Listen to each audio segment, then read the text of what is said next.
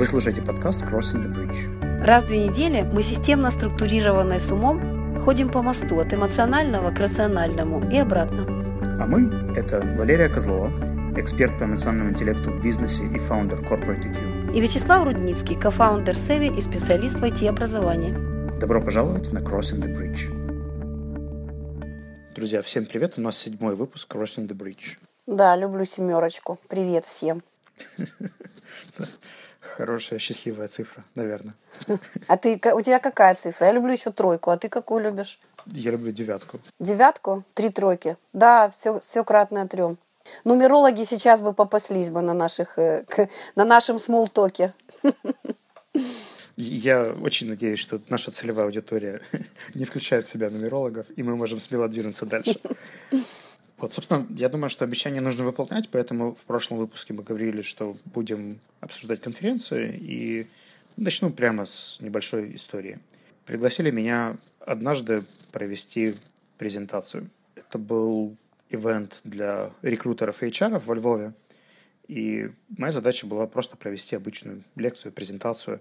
Но, как со мной иногда бывает, я решил, что нужно экспериментировать и провел ее в немножко необычном для себя формате. Я, по сути, сделал из этого дискуссию. То есть я был не совсем спикером-спикером. Я понимал, что ивент не очень крупный. Там было бы в зале человек до 60.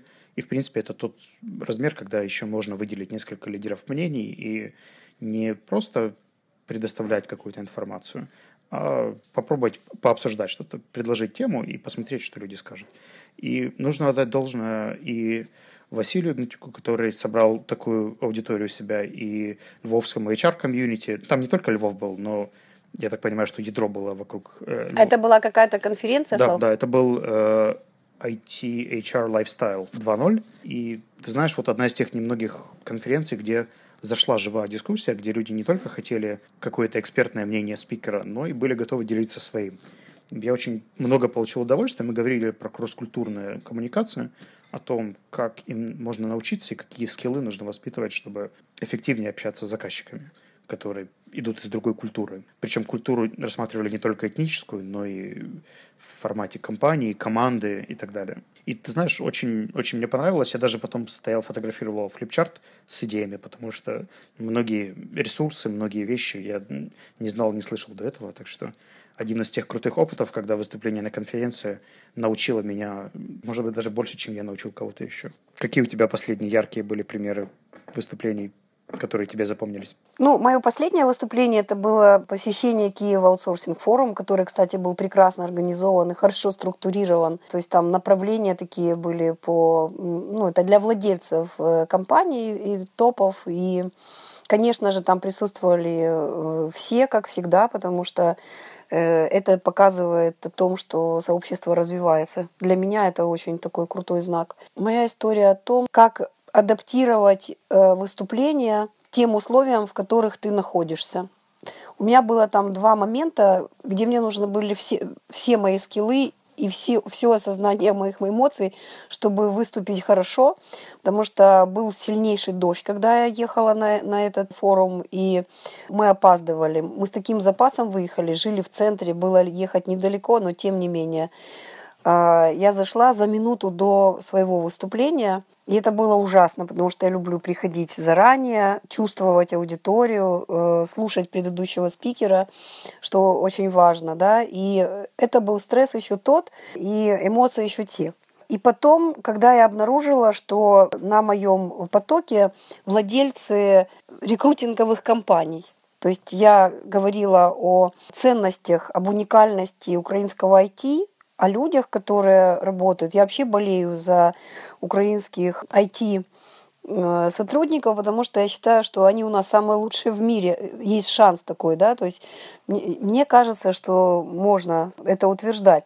И вот я говорить хотела об уникальности, а передо мной сидели владельцы компаний рекрутинговых, которые, собственно говоря, обобщают тех, кем они тем, кого они там ищут и продвигают. То есть они больше, как говорили, о, э, об инструменте, так сказать. Да? То есть они же ими не хочу это слово. О ресурсе, да? Да, наверное? о ресурсе. Они говорят как ресурс, люди, вот, ну, вот этот момент.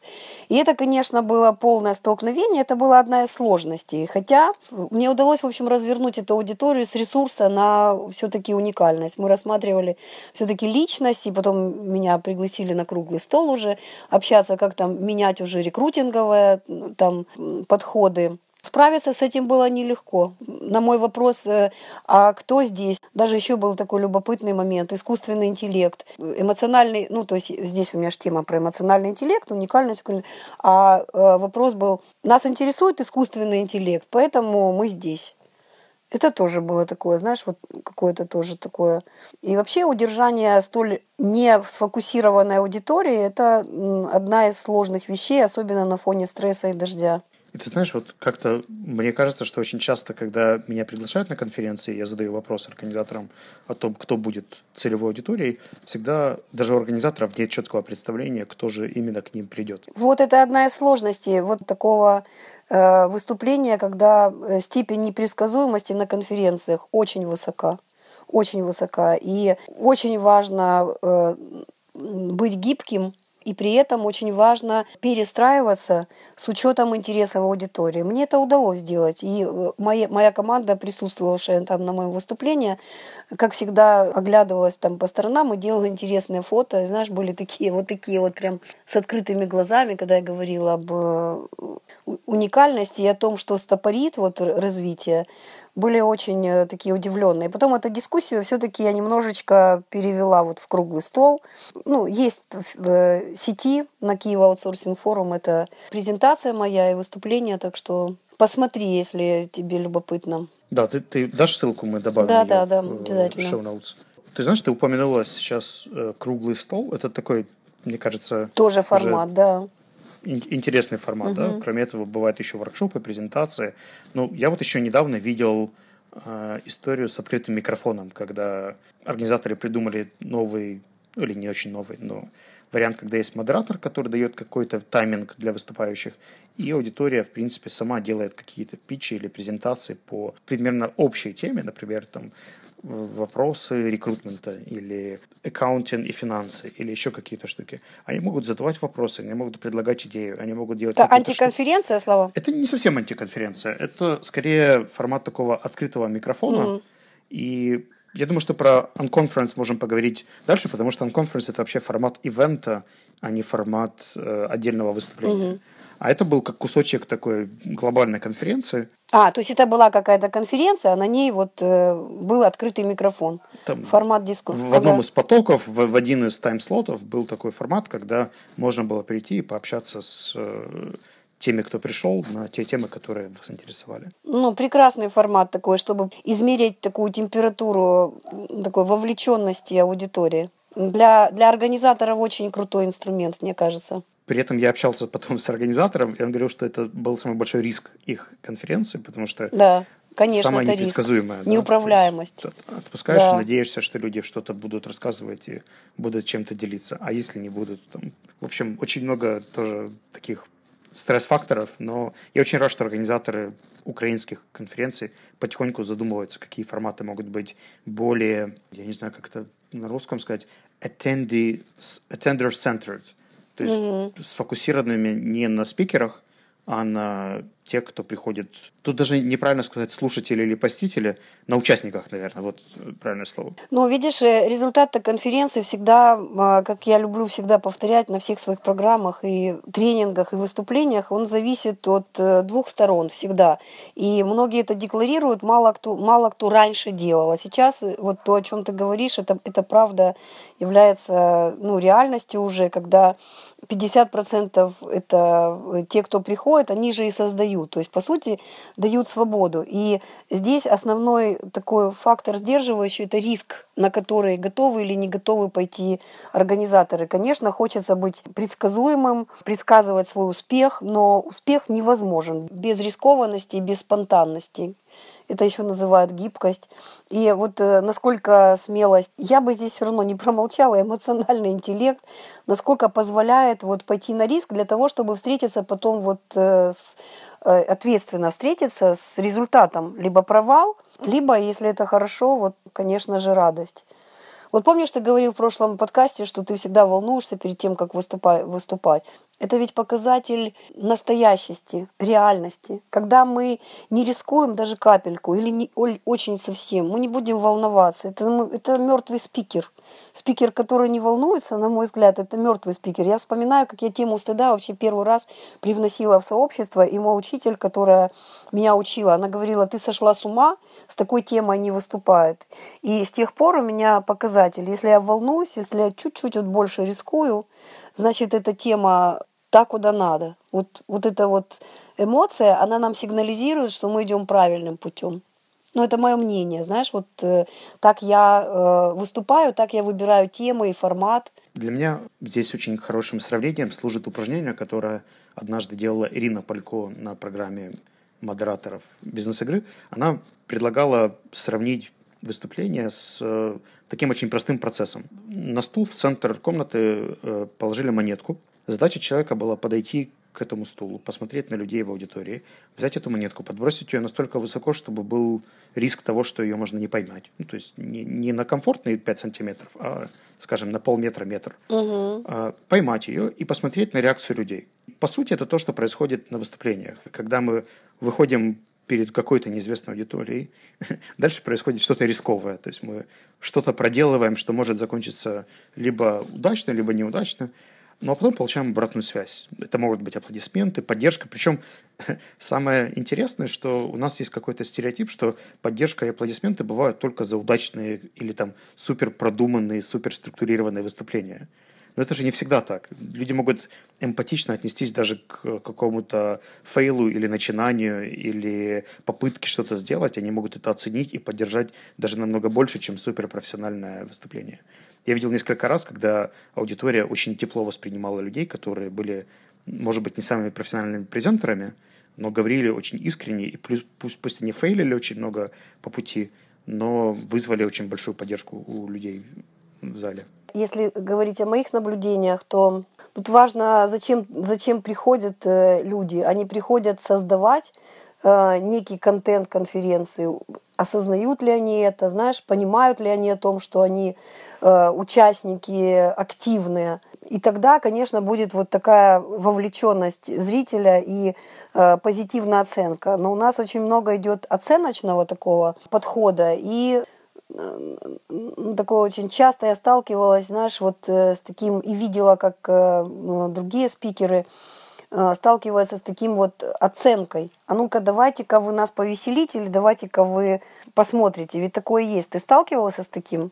Да, более того, мы от этого даже я же еще организовываю некоторые ивенты. Да. Э, стараемся от этого уйти. Вот, например, ивент, который мы для проект менеджеров делаем, и не только проект, вообще менеджеров в IT, называется 3 PM, э, немного трансформируется. Мы его стартовали примерно как э, такой формат клуба или мини-конференции, где выступают три человека – и мы столкнулись с тем, о чем ты говорила. То есть, что люди приходили с ожиданием, что мы сейчас будем их развлекать, мы будем показывать им какие-то супер новые э, вещи, а они будут э, внимательно слушать, и этого будет достаточно.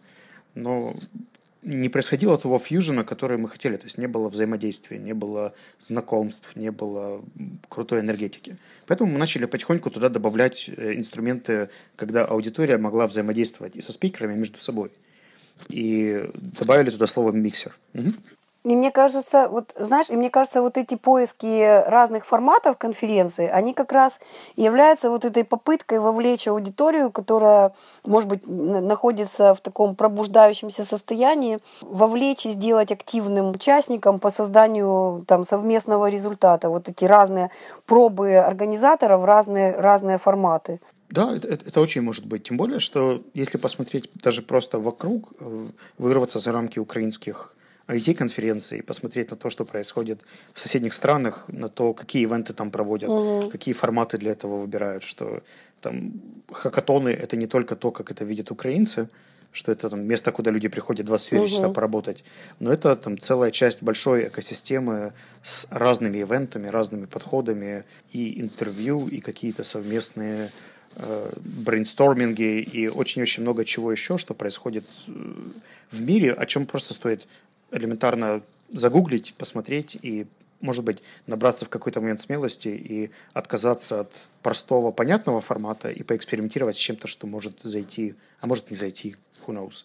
Это так. То, что вот такой стандартный э, подход, когда спикер выходит и выступает, уже не работает, это сто процентов. Здесь я согласна. Спикер, конечно, э, может выбрать какую-то тему яркую и ну, стараться там, да, развлекать. Давай, если вот ты говорила про аутсорсинг форум. Киев аутсорсинг форум. Киев аутсорсинг форум. Также я знаю, что ты очень много лет подряд выступаешь на iTEM е в Днепропетровске. Такие достаточно крупные знаковые ивенты, мне кажется, для Украины. Ну, я бы сказала пару раз. Я два раза только выступала на Айтеме. Видишь какие-то отличия, может быть, в организации или вообще в подходе к организации ивента? Может быть, по отношению к тебе как к спикеру? Не знаю, по отношению ко мне не готова сказать, но вот э, разницу могу подчеркнуть. Вот э, самое главное при устраивании конференции – это следовать, э, ну вот как мы в прошлом подкасте с тобой обсуждали, лозунгу или э, ну, девизу, который, как это называется сейчас современное это слово, слогану, который, слог, следовать слогану, который ну, обозначается, да, то есть мы выбираем тему для конференции, мы ее обозначаем, и мы ее пытаемся раскрыть, и это соответствие как раз является э, одним из рецептов успеха конференции.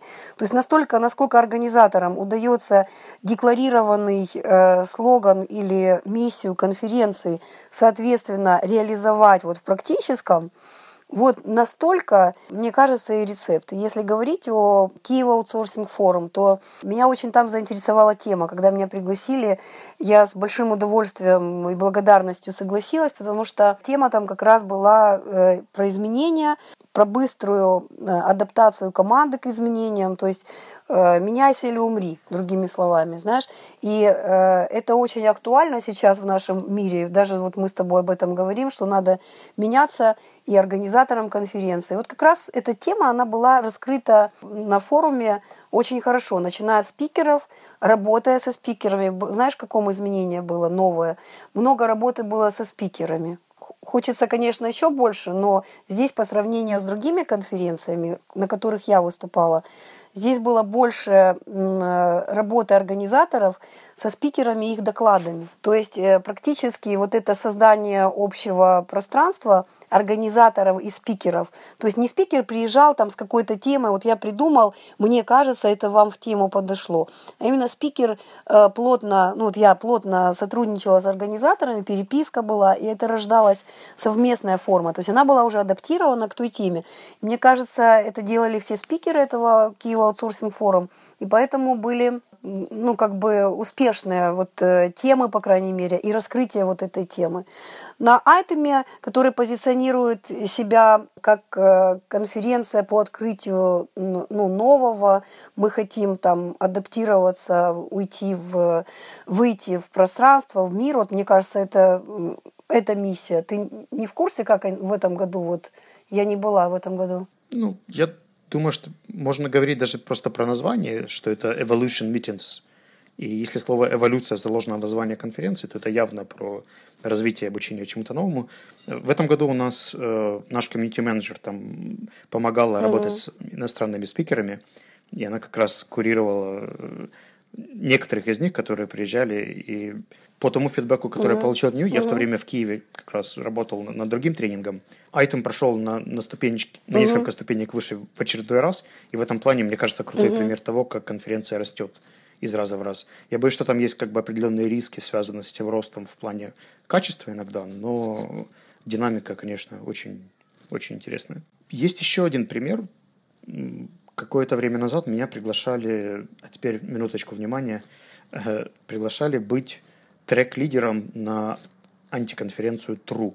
Здесь, наверное, нужно говорить про каждое слово отдельно, потому что трек-лидер — это уже как бы новый термин, да, который немножко отличается от спикера или даже модератора. Антиконференция очень многими людьми воспринимается по-разному. Мы с тобой, по-моему, когда-то в Печакче участвовали, да, или смотрели? Я нет. А ты вообще сталкивалась с Печакчей как с форматом? Да, конечно, я знаю об этом формате. Хороший формат, я считаю его э, форматом 21 века. Чего бегать э, и часовые выступления слушать, если можно послушать выжимки за 11 минут там, да? по-моему, даже меньше. Если там получается 20 слайдов по 20 секунд каждый. 9? Да, получается очень короткие выступления, очень динамичные. И прикольно, что можно прослушать огромное количество спикеров просто за вечер. Но все равно это не чистый формат on-conference.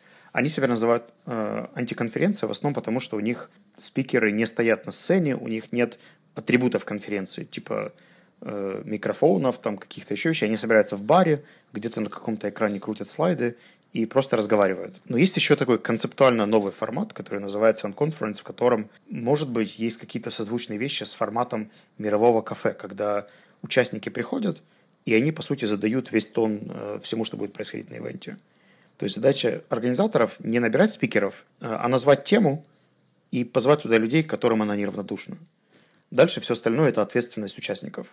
Если там получится крутой крутые дискуссии, если они смогут сформулировать, чего они хотят, если они смогут прописать те проблемы, которые у них есть на этот листик и предложить его для обсуждения людям, то это будет полезно. Если участники проведут себя пассивно и будут надеяться, что за них кто-то что-то сделает, то это будет провал и для организаторов, и для участников. Ну, тут, знаешь, меня приглашали когда-то на э, антиконференцию в, в Харькове. Я, к сожалению, не смогла, потому что у меня выступление было тогда во Львове, но формат э, очень такой продвинутый.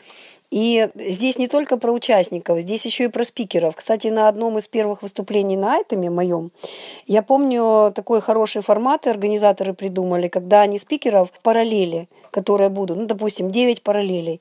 Одновременно шло 9 докладов. Э, приглашали на сцену и просили презентовать свой доклад или свое выступление, а аудитория, которая там, она выбирала уже, куда она пойдет. И в зависимости от того, как спикер мог раскрыть э, там в минутной подаче или в 30-секундной подаче э, свое выступление, соответственно, аудитория и э, шла. Я помню, тогда сильно переволновалась. Это было мое первое вообще заход, это давно было, вот на такую публичность в сообществе. Я реально там просто переволновалась, и все закончилось хорошо. Пришло много людей, и я была очень довольна. Но это было, конечно, это как раз о том риске, о котором мы вначале говорили. Это было очень рискованно. Ну а то, что ты описываешь, это еще больший риск для спикера в первую очередь, потому что аудитория, которая, ну там, э, что-то там про прощелкает и что-то не услышит, это понятно. Э, они себе просто не услышали и все. А представляешь эмоции спикера, который э, не смог организовать вот э, такую свою подачу себя, чтобы привлечь к себе внимание или к своему докладу, или к этой теме. Но это реально еще большая ответственность на спикера, но и при этом очень так, такая естественность которая вырастает как будто бы изнутри вот э, э, людей, которые собираются вместе. Это еще больше, больше естественно. Ну, знаешь, как в детстве мы говорим, э, давайте в эту игру играть, а другой говорит ребенок, нет, давайте в эту играть. И в чью-то игру играют, а в чью-то нет совсем.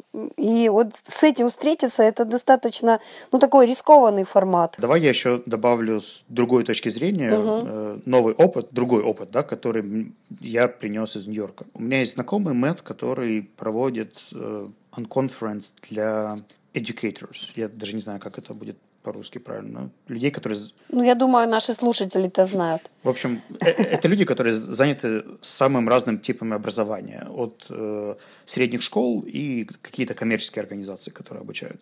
Вот э, он был в команде людей, которые делали unconference для этих самых educators в Нью-Йорке парадоксальный пример, который очень показывает отличие от того, что, как это работает у нас и как это работает не у нас.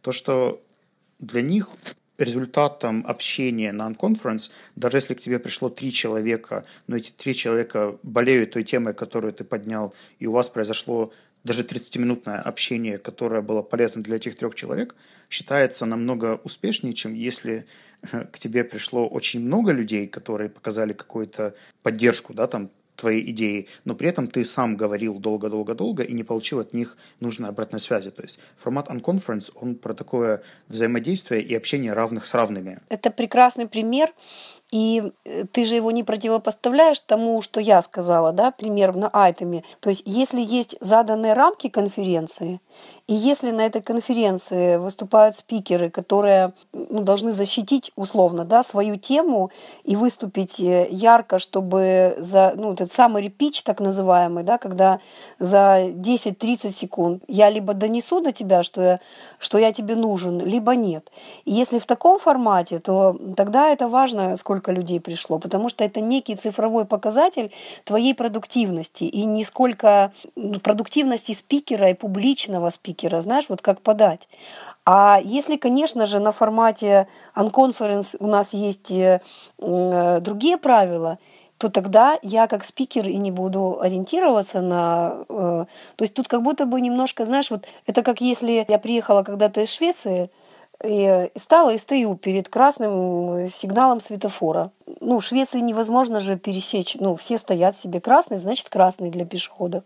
И вот я стою, стою в Днепре-то перед Красным и чувствую удар в спину. Меня толкают прямо на проезжую часть, прямо под машину. То есть, если я замедлю свой ход, то я могу попасть просто под машину. То есть, есть правила, о которых вот э, договариваться. Поэтому формат конференции – это очень важно. То есть, я тогда поняла, что в Украине – ну, на тот момент, когда это было, э, не надо всегда стоять на красный свет. В Швеции ты можешь стоять на красный свет. И там это соблюдение всех правил, когда все договорились. Здесь все не договорились, и поэтому лучше уже э, смотреть по ситуации, потому что следование правилам здесь когда все не договорились, может быть даже опасным для жизни. И если говорить, тогда это такое, знаешь, выливается даже в, наш, в нашу рекомендацию нашим слушателям при выступлении. Смотреть, вернее, и ориентироваться на формат конференции, то есть сопоставлять свое выступление, свой самый пич и свое состояние вот, позиционирования с тем форматом. Это может быть очень даже ключевым. Согласен со мной? Вот мы сейчас вышли как раз вот на это. К этому еще можно добавить тот факт, что это очень зависит от группы людей, да, то есть это не всегда привязано к стране, но может быть к, те, к тому, с какими задачами или целями люди сюда приходят. Кто-то приходит э, выступать и делиться, оцен... делиться своей э, экспертностью. И как раз эти люди как раз на заявленный формат и придут. Да, да. То есть те, кто э, привык, ну, привык вот слушать в таком формате, они придут на более традиционную конференцию, структурированную, э, с объявленными спикерами и таймингом. А те, кто как раз в поисках и готов слушать и дискутировать, они придут на unconference. И здесь действительно очень важно держать в фокусе э, внимание э, слушателей. Да, и интересно, насколько по-другому э, все проходит в зависимости от того, какие цели у присутствующих в аудитории. То есть совершенно меняется. Вроде бы визуально все то же самое. Комнаты, люди, темы, но совершенно другое настроение, совершенно другая динамика э, того, что происходит. Я не говорю, что одна из них лучше или хуже, но просто внутренние задачи у большинства людей разные, и когда у них ну, разное да. почему, разная причина, с которой они туда пришли, то, соответственно, и результат ну, может отличаться просто диаметрально. Если использовать эмоциональный интеллект спикеру и, ну, как бы немножко фасилитировать аудиторию, то можно, вот я вспоминаю свое выступление на PM Day, можно как раз выйти и на такой формат unconference во время выступления спикера. Это рискованно, конечно, опять-таки не совпадает с заявленным форматом, и это, ну, за это нужно будет заплатить, заплатить недовольством тем, тем, тех, кто пришел на формат какого-то привычного. Ну, я, например, тогда рискнула, я очень довольна, потому что у меня э, было несколько живых кейсов, когда выходили участники, и мы разбирали их кейсы вживую, я работала с ними в присутствии всей аудитории, потом мы вместе с аудиторией, ну, как бы находили общее решение, то есть мы его создавали. Но я заплатила за, этим, за это тем, что были недовольные слушатели, которые ну, считали это каким-то, знаешь, таким вот, э, как это назвать, э, прихотью автора. Но зато э, все мои выступления последующие, то есть я запомнилась. Я запомнилась. Вот все мои последующие выступления всегда приходила аудитория уже посмотреть, потому что это ярко. Но здесь, опять-таки, я не с большим удовольствием говорю о том, что я заплатила ценой вот э, негативного фидбэка. Конечно, конечно. Поэтому лучше, наверное, на unconference выступать. Э, э, это риски, причем их как я уже говорил в начале, очень сложно просчитать заранее, поскольку мы не знаем людей. Я пробовал такой же формат на IT Weekend Днепро, угу. и он, мягко говоря, зашел намного с большим скрипом, чем то, что я делал во Львове. Я предлагал также при- предлагать свои варианты или свои инструменты, и а ты объявлял формат вот именно OnConference? Или это был формат... Это, это был... Э, я, на самом деле, вот выступление. давал где-то 50% презентации, то есть input тот, за которым люди пришли. Остальное время mm-hmm. я прямо в начале проговаривал, что я хочу выделить. Ну вот, по сути, ты сделал то же самое, что я на айтеме. То есть формат был один, а ты рискнул сделать другое. И был случай, когда мне это хорошо зашло, и да. аудитория угу. была готова к такому взаимодействию, потому что им хотелось делиться, они были настроены на то, чтобы делиться. Э, во втором случае тоже сработало, но сработало в меньшей степени. Да? То есть, скажем, процент угу. вовлеченности был 15%, а не 65%, как в предыдущем случае. И вот угу. здесь вопрос, насколько возможно или реально и организаторам, и спикерам, и участникам конференции эти вещи знать заранее чтобы понимать ценность этого ивента для себя? Ну, мне кажется все равно, что эмоциональная зрелость э, и слушателей, и спикеров э, имеют прямое отношение к этому, и готовность высказывать свое мнение, которое, может быть, отлича... отличается от мнения того же спикера, это ну, с этим связано. То есть важно иметь смелость, чтобы сказать и не встретить э, там, не, вернее, не получить ни поддержку, да, или спикеры же ведь тоже бывают разные, и эмоциональная зрелость прежде всего. А я знаешь еще о чем думаю?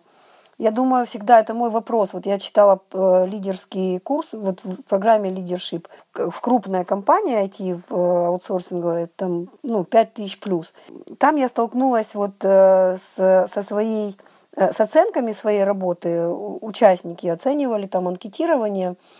И было, были оценки, ну, что там ну, несоответствие темы или несоответствие формата, ну, в общем, негативные оценки я получала.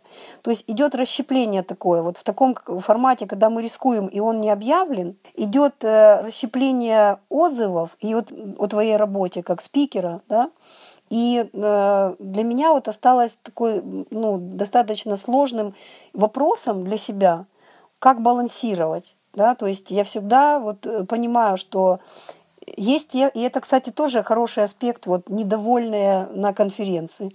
Хороший очень вопрос, да, то есть они всегда будут, мне кажется, да, но в зависимости от того формата, в котором обозначается, их то больше, то меньше. Ты сталкивался с таким? Или тебе всегда все хлопали? Хлопали, может, и всегда, но я же еще часто выступаю в роли человека, который готовит кого-то к презентации. Угу. И очень часто возникает вопрос критериев успешности. То есть, что будет для тебя успешным выступлением? Это выступление, где тебе все хлопают, это выступление, которое нанесло непоправимую пользу тем, кто туда пришел. Пусть даже оно не вызвало нужной эмоциональной реакции или поддержки угу. сразу, но оно дало полезность. Либо, может быть, у тебя есть какая-то своя задача, ты хочешь получить какой-нибудь один контакт человека, который достаточно экспертен, чтобы с тобой об этом поговорить, и для тебя это уже будет успешно. То есть ты приехал на эту конференцию, чтобы найти человека, который также в теме того, о чем ты говоришь. И, может быть, там это не понравится 98 людям в аудитории, но ты найдешь своего нужного человека, за которым ты приехал, и для тебя это будет критерием успешности. То есть э, вопрос в том, какие цели человек ставит перед этим конкретным выступлением. Ну, ты ушел от, от, э, в экспертность от моего вопроса. Встречался ли ты с негативными реакциями на свои эксперименты и менялся ли потом формат вот этого твоего выступления рискованно? Продолжала ли ты дальше делать? Я все равно рискую. То есть у меня были часто случаи, угу. когда выбранный мной формат не подходил угу. той аудитории, которая собиралась. Иногда я мог это где-то адаптировать, сгладить по ходу, импровизируя. Иногда не получалось, и это был явный fail. Но каждый fail — это возможность учиться, так что все равно здесь очень много непредсказуемости, как ты говорила в начале. А мы с тобой подкаст запишем про фейлы, правда? Да, да. Мы с тобой собирались, помнишь? То есть э, это, это классная тема для следующего подкаста.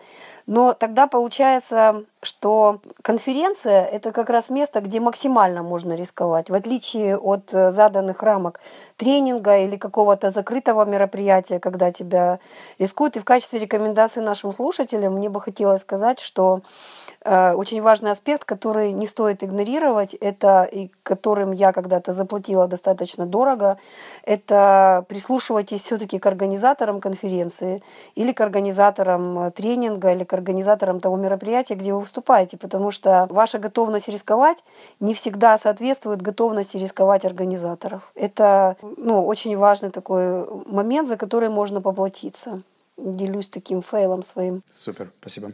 А еще можем тогда попросить, не попросить, призвать тех, кто нас сейчас слушает, поделиться примерами ивентов, которые вам запомнились, и, может быть, один-два тезиса о том, почему они запомнились, или, например, чем они вам не понравились.